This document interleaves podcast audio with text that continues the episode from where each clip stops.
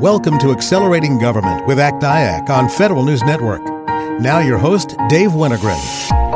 Welcome to another episode of Accelerating Government. For over 40 years, the American Council for Technology and Industry Advisory Council has served a unique position in the federal marketplace as a nonprofit whose purpose is to bring together government and industry leaders to accelerate government mission outcomes through collaboration, leadership, and education. On today's episode, we're going to focus on a topic that's gaining a lot of attention agile government term agile has gained popularity over the years, and while its roots can be found in the agile software development movement, today when we talk about agility, we broaden the aperture considerably, describing processes that change the very fabric of how the business of government is conducted. So let's get to it. I'm delighted today to be joined by Casey Coleman, Terry Gerton, Ed DeSeve, and Dan Chenok an outstanding group of government and industry executives. I'm going to introduce each of them and give them a chance to offer a quick introductory thought on why Agile matters. Casey Coleman is Senior Vice President for Global Government Solutions at Salesforce and former GSA CIO. Welcome back to the show, Casey. It's great to have you. And in a sentence or so, what's one reason why you think the subject Agile is so important today? Thank you, Dave. I'm glad to be here and glad to be with everyone else. And it's it's really critical for the time we're in. We're in a world where everything is changing faster than we typically have been able to process it and adapt. And so Agile is not just about technology, it's about everything else that goes into delivering the mission. So Agile is the word of the day. Yes, it is. All right, Casey, it's great to have you back with us. Terry Gerton is the president and CEO of the National Academy of Public Administration, former senior executive at the Department of Labor, and Army officer and West Point grad. Terry, welcome to the show. And what's a reason you'd like to offer why Agile matters? Well, Dave, delighted to be here. Thank you so much for the invitation and the opportunity to be with this August group. I would amplify what Casey said about everything moving faster, but I would say it's moving faster than government bureaucracy can keep up. And so that means that government operations are always way behind threats like cybercrime and opportunities like customer service expectation. And agile government gives us a way to approach those opportunities so that the people who work in government can respond not just faster, but they can anticipate and get ahead of those challenges. So I think it's a real change to a proactive management style. Very good. Dan Chenok is the executive director of the IBM Center for the Business of Government, former OMB executive, and both a NAPA Fellow and former chair of ACT-IAC. Welcome back to the show, Dan. How about you? What's one reason why Agile is important to you? Thanks, Dave, and it's great to be here with my fellow panelists and you on the show. I think another element of agility is the fact that it calls for iteration, meaning doing things in small pieces that you can sort of set things out one at a time. When government tries to do big things all at once, it often sort of goes over budget or behind schedule. So government needs to think big but execute small. And Agile, in its embrace of iterative development in both technology and also program management, really addresses that issue.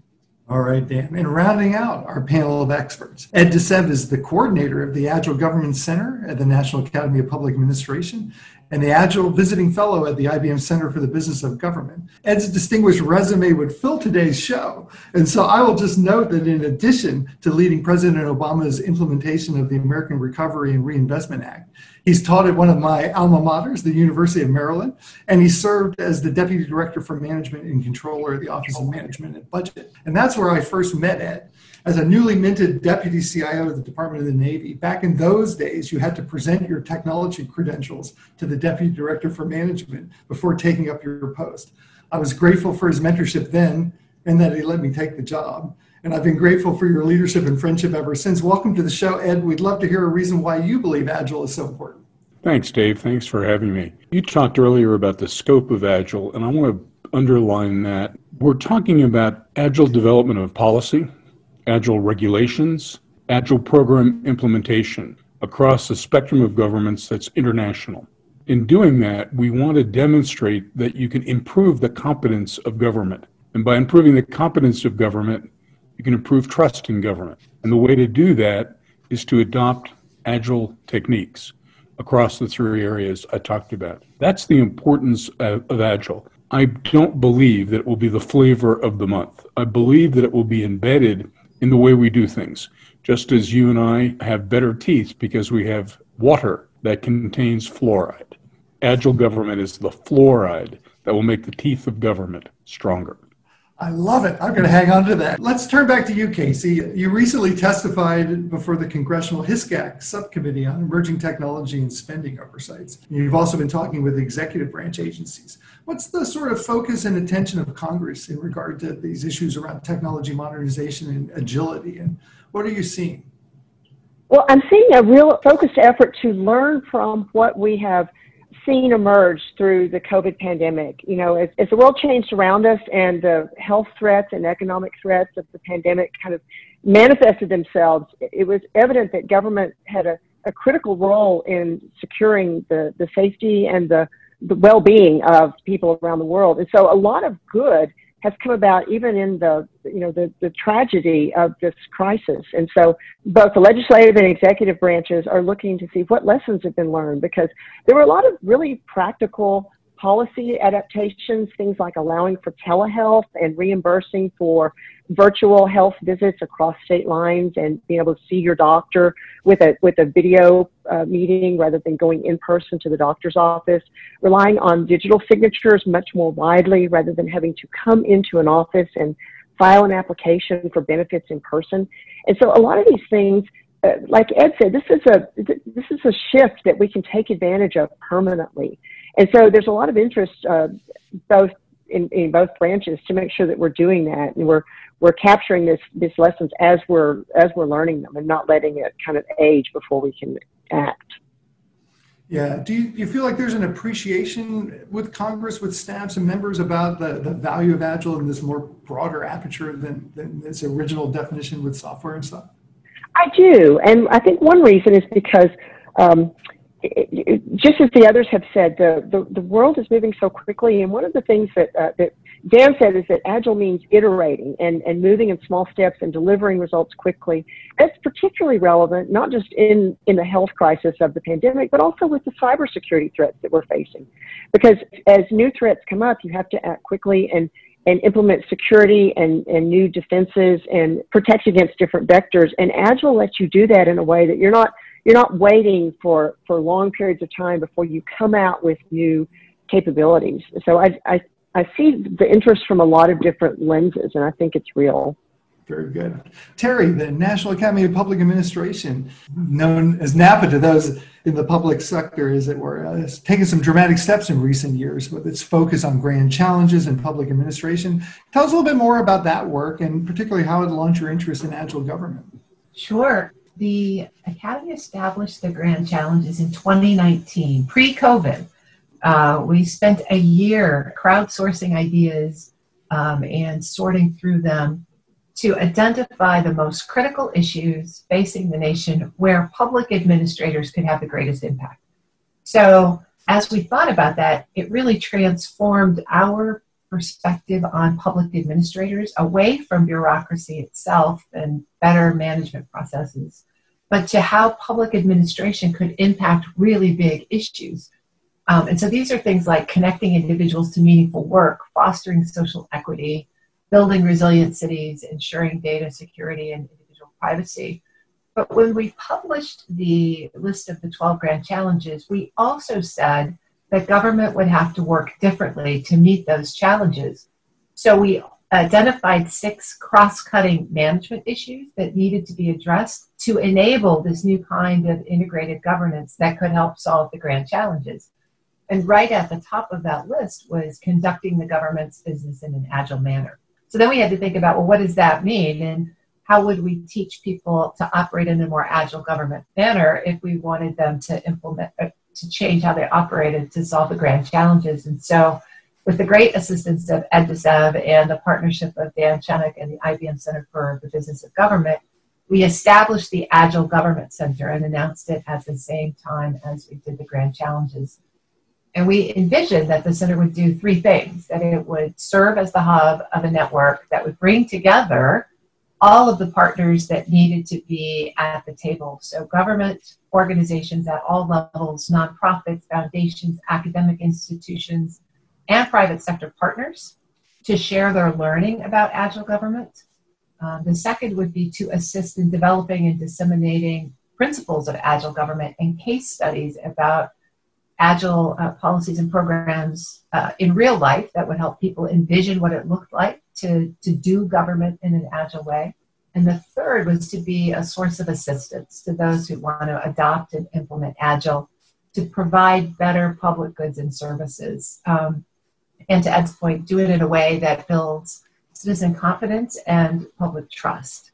So that was what we had in mind. And now here we are almost two years later with a group that's really got momentum and is engaged in especially that shared learning and the development of stories and cases and practices around how you do agile for real.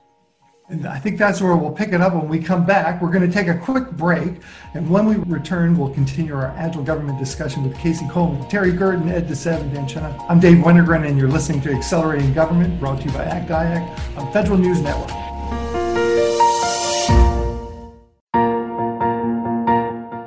Welcome back. You're listening to Accelerating Government, brought to you by ACT IAC on Federal News Network. I'm Dave Wennergren, CEO of ACT IAC. On today's show, we're talking about agile government, why it matters, what's going on, and what are the changes coming that you'll need to be aware of. I'm joined for this conversation by four outstanding leaders Casey Coleman, Senior Vice President for Global Government Solutions at Salesforce, Terry Gerton, President and CEO of the National Academy of Public Administration, Ed DeSeve, coordinator of the Agile Government Center and Agile Visiting Fellow at the IBM Center for the Business of Government, and then Dan Chenok, the executive director of the IBM Center for the Business of Government. Let's continue our conversation. As we went to break, Terry was talking about the grand challenges work of the National Academy and the, the need for a center for agile government. So it's a perfect segue to you, Ed. You've done so much in your career. What lured you back to want to lead the Agile Government Center? And how's it organized and what's it working on? Dave, thanks very much. That's a, a good question. I had lunch with Terry about two years ago, and we were talking about the fact that throughout my more than 50 years of service in, in the public sector. Started as a mere babe. Ah, uh, yes. Um, I, I learned a lot of stuff that I hadn't ever put down in a comprehensive way. So I said to Terry, "What do you think about the, this this whole agile idea being an organizing principle that would allow me to bring together many of the things I know?" She thought that was a really good idea, and Joe Mitchell, God bless him, who's one of one of Terry's very close confidants, uh, turned me onto a book called The Age of Agile by Stephen Denning, which I recommend to everybody. Once I went through Denning's book and thought more about how government could change itself internally, which is the only way it can happen, the culture has to change. And if that doesn't happen, if leaders and if followers can't get together and figure out how to change the culture so that they embrace the principles of agile government, we've got a problem. So Terry was nice enough to, along with Dan Chenok, put together a group of people who talked through the ideas of agile government. And um, a little over a year ago, a year ago, in November now, uh, we articulated the principles of agile government in a web page based, what I call it, a monograph called The Road to Agile Government. I recommend that to you as well. It was uh, the work of many people. I, my name is on it, but we had lots of people helping us.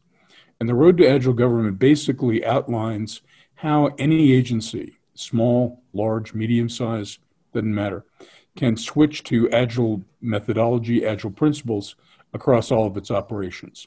We began to find that around the world, um, in places that you wouldn't think about, New Zealand, Australia, uh, the United Arab Emirates, agile was in play. And that caused us to put together a network of people. Uh, there are probably about 100 total people were involved in the network around the world to articulate how to move forward with agile government principles. And Dave, you're one of the stalwarts in that network, so we appreciate that. A lot's been done already. I, I hear there's an organizing set of 10 principles. Do you want to mention a couple of those that probably be of interest to the audience? You know, because I am this old, uh, I can't remember all 10. That's all right. That's all right. But a couple of the couple of greatest hits. It starts with a focus on mission.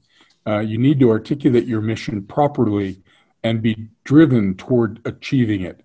You also need a set of metrics that will tell you whether or not you're making that a journey toward your mission or not. You need to move with speed. This is not about sitting and saying, well, two or three years from now.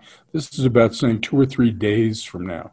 Uh, President Biden used to give us directions and he said, You've got 24 hours to do this, this, and that. We said, What? He said, Yeah, 24 hours, that's it. Agile is the same way. It has a sense of urgency associated with it. It also relies on teams, also relies on networks, internal and external networks, to focus on the customer experience, the customer journey, not just customer service, but every piece of the journey from when you pick up the phone to call the help desk all the way through the resolution and the after resolution along the way. It needs to improve that customer journey by being able to bring leadership to the table who understand how to remove roadblocks along the way. These that's the fabric of the agile principles. Davis may not be may not have included each one like innovation and persistence, but it gives you a sense of what we're trying to do. Excellent. We'll provide a link to the monograph so everybody can find the, the entire list. But uh, it, it's really important work. Dan, we're going to turn to you now. You've been looking at this issue from a number of perspectives as the director of the IBM Center, as a NAPA Fellow, and also as co chair of the steering group for the ACT IAC Agenda 2021 Presidential Election Project. So, what's your view on the common themes that all these initiatives are striving for? And what are you seeing going on in the market with Agile Thought? So glad you brought up the uh, ACT IAC 2021 election uh, initiative, which Casey and I were the co-chairs for the Agile piece of that as well. Um, and one of the premises of that was that the government ought, ought, to adopt an Agile first approach, meaning you really ought to do something uh, based on the tenets of agility that Ed and Terry and Casey have outlined. And don't let government bureaucracy or, or rules and processes be obstacles. Find a way to act with agility, uh, even consistent with those with those requirements, which will always exist in government. So uh, the Act project really thought about this as, as a framing principle for the new administration. And the fact that, uh, as we've heard, the Biden administration has come in and tackled such large challenges and done so quickly, I think is a testament to how they've acted with agility in a number of ways.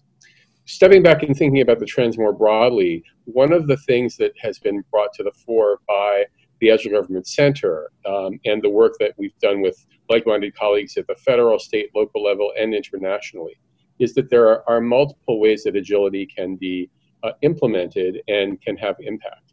One is through educating our uh, future leaders who are in schools of public policy, public management, um, and training them with competencies about how to act with agility once they get into their jobs working in or with government.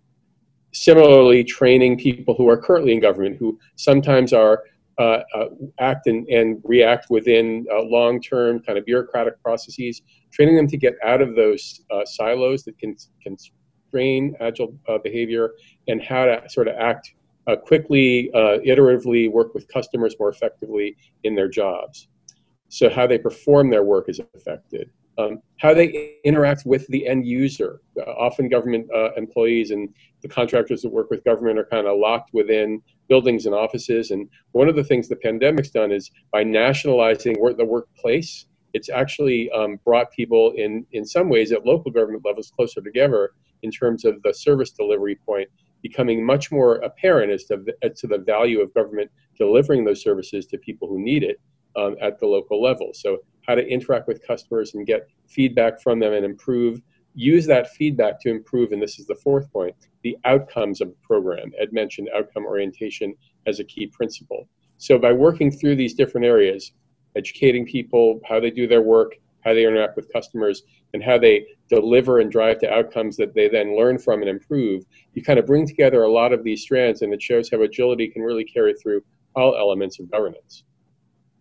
Well said, Dan. Casey, as Dan pointed out, you were a co-chair on the Agile paper for the ACT IAC election project. Uh, it had, had a lot of great themes in there around, you know, being more customer-centric, adopting commercial approaches, reducing silos. Are there are a few thoughts that you'd like to add into what Dan already mentioned about the paper? Yeah, I kind of want to foot stomp the Agile First policy because one of the things that made cloud uh, successful in the early days of the Obama administration was the cloud first policy that created – top cover and reset expectations about cloud being the first choice rather than the last choice. It gave people um, a, a, a, framework for action, and I think Agile First as a as a policy does that as well. And really, what what Dan said is is so true about government. So much of how government services are delivered historically and traditionally is from the inside out, according to how the bureaucracy is structured. But really, to rethink that and operate it on an agile basis, you have to start from the outside and work in. Start with the customer, the constituent, the stakeholder, the mission beneficiary, whoever that is. And that, that just forces a different mindset and a different way of acting because you, you don't know everything about what's needed, but in, in iterative sprints, you learn and adapt. And uh, I'm, I'm talking about Agile in sort of a technology oriented way, but it really is all functions. It's all around the mission and delivering every part of it in an Agile fashion. To me that's that's one of the key themes is that that these themes that you talk about they have a technology lens but they, they have so much much broader application to all the major processes yeah. of, of the government. And and that's where i'd like to come back to after we take a short break we'll uh, we'll be back up next when we return we'll continue exploring the changes that are coming as agile government takes hold in the market i'm dave wennergren and you're listening to accelerating government brought to you by act iac on federal news network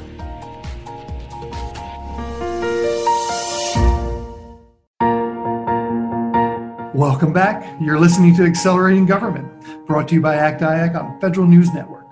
I'm Dave Wennergren, CEO of Act IAC, and joining me today for our conversation on Agile Government are Casey Coleman, Senior Vice President for Global Government Solutions at Salesforce, Terry Gerton, President and CEO of the National Academy of Public Administration, Ed DeSeve, coordinator of the Agile Government Center at the National Academy of Public Administration and Agile Visiting Fellow at the IBM Center for the Business of Government, and Dan Chenok, the executive director of the IBM Center for the Business of Government all are thought leaders and all have had distinguished careers as government executives. So they have looked at life from both sides now and how agile will affect the marketplace as we know it. So let's get back to our conversation. There is just so much going on, and I'm interested in hearing you all talk a little bit about, you know, what's going on in the market that our audience would be interested in and what's coming up next. And so let's let's start with you, Casey, and we'll say, uh, what are some of the top near-term agile opportunities that you're seeing for the federal government to take advantage of?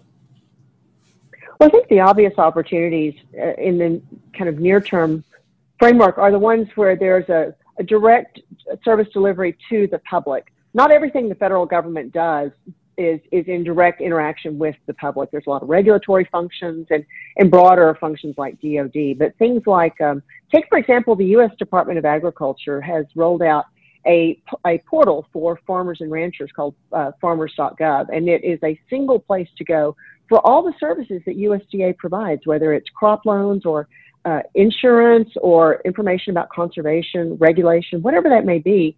Uh, in the past, you would have to either go into an office or kind of navigate the different programs to find the resources you needed.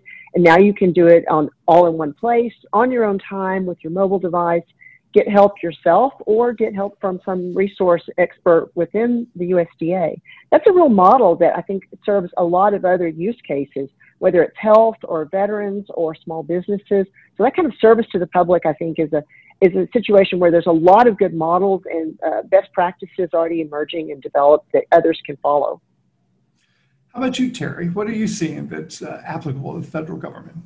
Yeah, I think there are two really important opportunities. One is uh, to the point that uh, Dan and Casey made about Agile first, embedding the concept of Agile government in the president's management agenda so that it, they explicitly endorse the concept and, so that people understand they have permission to be Agile. I think that's one of the, the, uh, the boundaries that people struggle with is they're not sure they're allowed to be. So if it was embedded in the president's management agenda, as a way of doing government. I think that's a really important first step. And the second gets to my point at the top of the show about needing government to move more quickly, tackling the uh, regulation process um, and building an agile regulation process that can anticipate opportunities, that can respond quickly, that can adapt and change as new information arises, I think is, is a necessity to make government relevant for the pace of change that we experience today. I'm sure the president's management agenda will be a topic of future shows. It would be so important to all the work that we're trying to get done. And so, as, as we talk, if any of you are hearing things about what's going on with the PMA, I, you know, I'd love to. I know our audience would love to hear about topics. I, I, I hear I hear a lot of focus on customer experience, which is really important, as well as uh, issues of equity and trust, and and those are all just going to be really important things to advance the cause of Agile. So, Dan, how about you? What are, what are you seeing going on in the federal market? So I think uh, a couple of things. One, the world has been working in a different way for the last 18 months or, or, or so uh, in terms of how they do their work. And, and as government employees, many of whom were home, many of their contract nonprofit partners were home, come back in, uh, an agile approach to maintaining the benefits of, speed and, um, and sort of the benefits of online services that Casey and Terry talked about, uh, while also kind of coming back together and, and taking advantage of the fact that we can be together again. And hopefully, um, uh, the course of the, of the pandemic will subside in a manner that that can continue over the, over the coming months. But creating these kind of hybrid workplace environments that allow people to both work together in person and from a distance and sort of can create new ways of, of bringing together teams and team dynamics. That, that's one approach. I, I, think a second is, is in the area of government procurement um, a lot of people have complained about how government buys goods and services for decades and the fact that it's a long process, it involves a lot of bureaucracy, it, it tends to be um, uh, rigid in, in its application and not being able to, to sort of uh, change as things go along once a contract is awarded. And agility applied to the procurement space is something that both the US federal as well as other countries have done really interesting things to experiment in how to apply agile techniques to that particular field of governance. And we haven't talked so much about government procurement, but it is a, a an almost trillion dollar annual business, um, uh, and uh, it, it, uh, much of what the government does gets done through this by private sector partners. And so, applying agility, I think, can help drive performance and outcomes in all of that work that's supplied by by the partners to government is music to my ears. I mean, as we all know, the acquisition process can be very complex and take a long time. And, uh, and particularly when you talk about technology adoption, if, you, if you're not moving fast enough to keep up with the pace of technology, then you're you know already behind by the time you're implementing stuff. So I, I think it's just a really fertile ground to think about how do you apply agile precepts to uh, to the acquisition process. And because what you see nowadays, I think, is a lot of times people sort of work around the acquisition process by doing things like other transaction authorities and other ways that sort of, but but but you don't have to. I mean, you could use the FAR and still do things rapidly. And so I, would love to maybe talk some more about that as we go forward. But before we do that, Ed, let's hear from you. Uh, what are some near-term agile opportunities for the federal government that you're excited about? First, I want to associate myself with Terry's remarks. Uh, the president's management agenda was conceived when the president's management council was created back in the early 90s uh, under the Clinton administration. And each year, as they began, the PMC took a series of steps to implement certain kinds of programs. So, for example, early in the Clinton administration, the president made a, a commitment that he was going to reduce the size of government. And the PMC put together a series of activities checking each agency's work and reducing the number of employees in government. And it was done centrally by the PMC. The CFO Council has recently put out a 10 year plan for the Council. The CFO Council was also created in the early 90s following the uh, CFO Act. And they've adopted agile principles to do the work of the CFO Council itself and recommended those principles out to the chief financial officers in the major agencies in the federal government. I think the opportunities are literally to go council by council to the CFO council, to the PMC, to the CFOs, uh, to the CIOs council, to the uh, the personnel management, the CHCOs council, and ask them to begin the process of implementing agile principles. The first thing I'd ask them to do is to look for cases and we talked earlier today in a meeting that Dave and I were in about secret agile or covert agile. Many people have, have done things in an agile way without putting down a roadmap of agile principles first. So I would ask that these each of these each of these councils look at cases where their members have acted in an agile way and share that experience one with the other. Because when you see what agile looks like, to somebody who looks like you, it makes it much easier for you to go forward and be agile. And Casey hit it right in the nose. Having permission, having top cover from the DDM and ultimately from the OMB director and maybe even from the president or the chief of staff. Having that top cover is absolutely essential. Uh, Joe Biden gave me top cover when I was working in the Recovery Act. And it was absolutely essential because we had other people who didn't really like the Recovery Act, like they don't like the CARES Act. So having top cover made it easy for me to do my job. So, President's Management Agenda, working through the councils, developing cases, and giving people top cover to be agile first is what I think needs to be done. Very good. We're, let's talk about, you know, I'm a hopeless optimist, but uh, but I will say everything's not easy. And so there are challenges associated with this. We've only got about a minute or so left in this segment, but Terry, let's start with you. What do you, what do you see as like a challenge that government leaders will need to address to be successful at this change in process? Well, I will say the Academy just complete recently completed a study that was found, funded by the Samuel Freeman Charitable Trust and the Project Management Institute on how to implement Agile at the federal level. And we identified three principal barriers. One is a lack of knowledge and understanding. People just don't know what Agile is, so they don't know how to do it. The second is cultural and behavioral barriers like risk aversion and a perceived absence of permission. And we just kind of touched on that. And the third is real regulatory and procedural barriers. Some of the things you want to do agilely, there are rules against.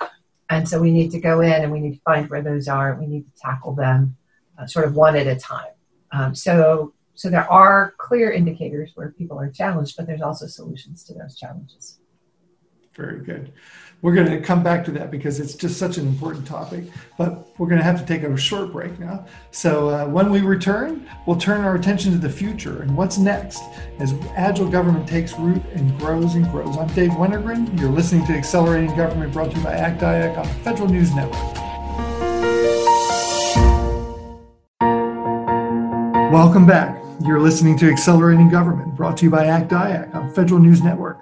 I'm Dave Wennergren, CEO of ACT-IAC, and I am absolutely delighted to be joined today by four outstanding leaders as we talk about a really important topic, agile government. What does it mean and where are we going from here? Casey Coleman is Senior Vice President for Global Government Solutions at Salesforce. Terry Gerton is President and CEO of the National Academy of Public Administration. Ed DeSeve's, coordinator of the Agile Government Center at the National Academy of Public Administration, and Agile Visiting Fellow at the IBM Center for the Business of Government. And Dan Chenok is the Executive Director of the IBM Center for the Business of Government. As we went to break, we were talking about challenges, that change does not come easily. And so I'd like to throw it back over to Casey to talk a little bit more about some of the challenges that government leaders will need to make sure they address to embrace Agile. Yeah, I really love Terry's list of uh, barriers, including knowledge and understanding of how Agile is carried out, regulatory and procedural limitations, and culture. And to that, I would add leadership. I think that this is something that is important at the highest levels, at the appointee level, the agency head, and the deputy head. It's not just something you can delegate to, uh, you know, to to your Agile team, um, because this is about fulfilling the, the business of government, fulfilling the public trust, as Ed said, and it to do so in a way that's responsible requires agility. And so I think leadership and leadership understanding, support, and commitment is the fourth uh, barrier and, and conversely success factor that I would mention. Yeah, it's that powerful combination of leaders declaring strategic intent, but then also checking back in and, and measuring progress. Ed talked about metrics as a crucial part of this. And, and whether you call it management by attention or management by embarrassment, the things that we measure are indeed the things we focus our time and attention on. So if the leaders just talk about it once and then don't come back to it, you know, it doesn't have the same impact. Every month, John Koskinen used to ask us how we were doing with Y2K at every federal agency. And for some reason, no one wanted to say we weren't doing anything. Know, so the leader needs to check back in. It's a great point. It is a team sport, Dan, and, and you've been working on both sides for so long, government and industry. Well, government industry has to work together to make this talk work. You talked about a trillion dollars and it goes to the private sector to help support the government. What can industry do to support the agile government efforts and what changes should they be on the lookout for as they survey the market in the year ahead?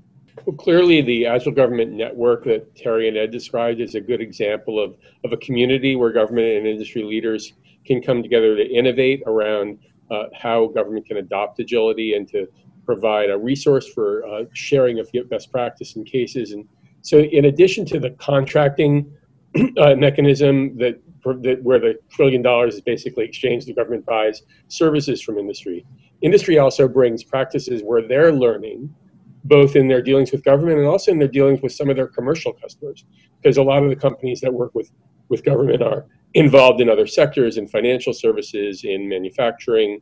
And so they're seeing trends and best practices. And governments can learn from, from those experiences and how to adopt new technologies, which, which is uh, such an important part of We talk about Agile being more than technology, but it does involve technology as a key element. And bringing together new technology, how government can adopt cloud-based frameworks, how it can adopt emerging technologies to serve citizens better through gathering data more effectively, using artificial intelligence or robotics process automation and some of the other um, newer technologies that government's adopting. All of that's important. But in addition, government operates in an ecosystem where the nonprofit sector is contributing. They're often advocating for communities that are recipients of government programs. The academic sector, which provides both the research that informs government, but also, as I said earlier, the leaders, the future leaders of government come from universities. Uh, universities are such an important partner in terms of, of operating in communities where local governments provide services and getting the universities and governments to work together and having the companies that are working often with both parties uh, provide uh, best practice in that regard is important. And then finally, across this entire ecosystem, we've talked a lot on, on this in this discussion around the public and how industry and government can work together to reach members of the public who are every day receiving government services and also receiving services from some of their favorite private sector businesses. And so the government can learn from the public about what industry is doing to help them as consumers and, and adopt those practices in delivering their programs. Dan created a really exhaustive list there of really important things. And so I'll just do a jump ball for Terry, Casey, and Ed. Is there anything else that you'd like to pile on about uh, things that industry should be doing to support the agile government efforts? You uh, you mentioned Y2K, which is now a distant but fond memory. The way John ran things was he got a network together of mainly private sector organizations working together with their federal counterparts, typically the chief operating officer of each department. And together they developed a plan that could be the, elect- the electric power industry, where they aviation industry or others. And that kind of working together was unusual. I think the um, the financial services folks really enjoyed being part of a conversation with SEC, with the Treasury, about how to solve a problem. I see that model being able to be replicated in other places. And I think that the willingness of industry to join, not just the industry that serves government, but industry that serves people generally, to join in the conversation about how agility can be brought from what they're doing into what the federal government is doing. So I'm excited about the fact we can create networks that include folks outside government to bring service to government and make it better. We have about three minutes left in the show. There's just stuff we could talk about all day long on this important topic because it touches on all the elements of transformation. But, but I would like to ask you all to break out your crystal ball or your magic eight ball or your favorite prognostication tool and talk about a little bit about like it's a year from now what would you like to have seen accomplished that will that should give us all like great hope for the future? So uh, we'll start with you ed. As, you're running the center there what, what would you like to see a year from now? What would you like to be celebrating? What i'd like to see is that virtually every agency understands what agile is about and how it can be adopted in their own organization. I don't know that in a year although speed is certainly something we care about that people can actually go through and implement major changes in an agile way. I would like understanding, diffusion of knowledge about agile across organizations to be generally thought of. People, uh, agile first is what Casey said earlier. Uh, that's what we need. Terry, you and NAPA have been absolute champions for this important topic and giving it air and momentum and light. What, what would you like to see a year from now? What would you like to be celebrating as successes as we move forward? I think the thing that will tell me that the government is committed to Agile First is that they have implemented a deliberate training program for government managers and leaders at all levels on Agile principles. And because of that, we start to see pilot projects springing up across government. If we see that a year from now, I think we'll we can be confident that the concepts of agile are being institutionalized. Casey, let's turn to you. You've been such a great champion for speaking out about the importance of moving with speed and agility. And what are some of the things you'd like to see accomplished over the next year? What should our audience be focused on? Well, I, I, I love the mention of policy from Ed and training from Terry, and I would add to that, uh, I'd, I'd love to see an emerging body of success stories that can start to inspire and educate the broader community so that we are not talking about this so much with, uh, you know, a, a pandemic related examples, as important as those are, but we're moving into the everyday business of government and starting to see Agile take hold across the various missions of the spectrum. Thanks, Casey. Dan, you have been just stalwart in every forum and event you've been a part of that you've been really pushing for these these issues. And so let's turn to you and talk a little bit about what would you like to see happen over the next year? So tomorrow's leaders are learning today. Terry talked about training the current uh, generation of the workforce. I think as we look to the future, we want to think about how do we work with our partners in academia to deliver agile competencies to students who are going to be entering government from undergraduate, from graduate schools. Uh, how do they? How can they come in and really operate this way from day one and have an upward impact? Because a lot of the people that they work with in government will be used to sort of the long-standing ways of working, and, and a new generation of leaders can come in uh, and help really influence uh, across a broad spectrum of activity. I love it. And I feel like that's a great place to leave the conversation around the hope for the future and the new folks that will come in. I just want to say, Casey, Dan, Terry, Ed, it has just been a joy to have you on the show. You're just, each one of you could have had a whole hour long episode to talk about all the stuff that matters. But thank you so much for joining us. And we'll definitely have you back to talk some more about what's going on. Maybe we should do it in a year and see how much of our, our optimism came true. On today's episode, we heard from some outstanding leaders on the power of agile methodologies that fundamentally change the way the government operates and delivers services to the nation. Agile is no longer just a rallying cry within the software development world, but is now also an opportunity to drive changes across government mission areas, to manage risks, better engage the customer, move with speed, and make sure that technology modernization efforts stay ahead of the pace of change. It's an opportunity for government and industry to learn from each other and work together to bring best practices to federal government efforts. Embracing the precepts of agile government is yet another way for us all to work together to accelerate government mission outcomes. I'm Dave Wennergren. Thank you so much for joining us today. We'll be back with our next episode, and I hope you'll join us then. You've been listening to Accelerating Government, brought to you by ACT-IAC on Federal News Network. Thanks for listening to Accelerating Government with ACT-IAC. You can listen to this episode and past episodes anytime in your podcast feed. Search for Accelerating Government on Podcast One, iTunes, or wherever you get your podcasts.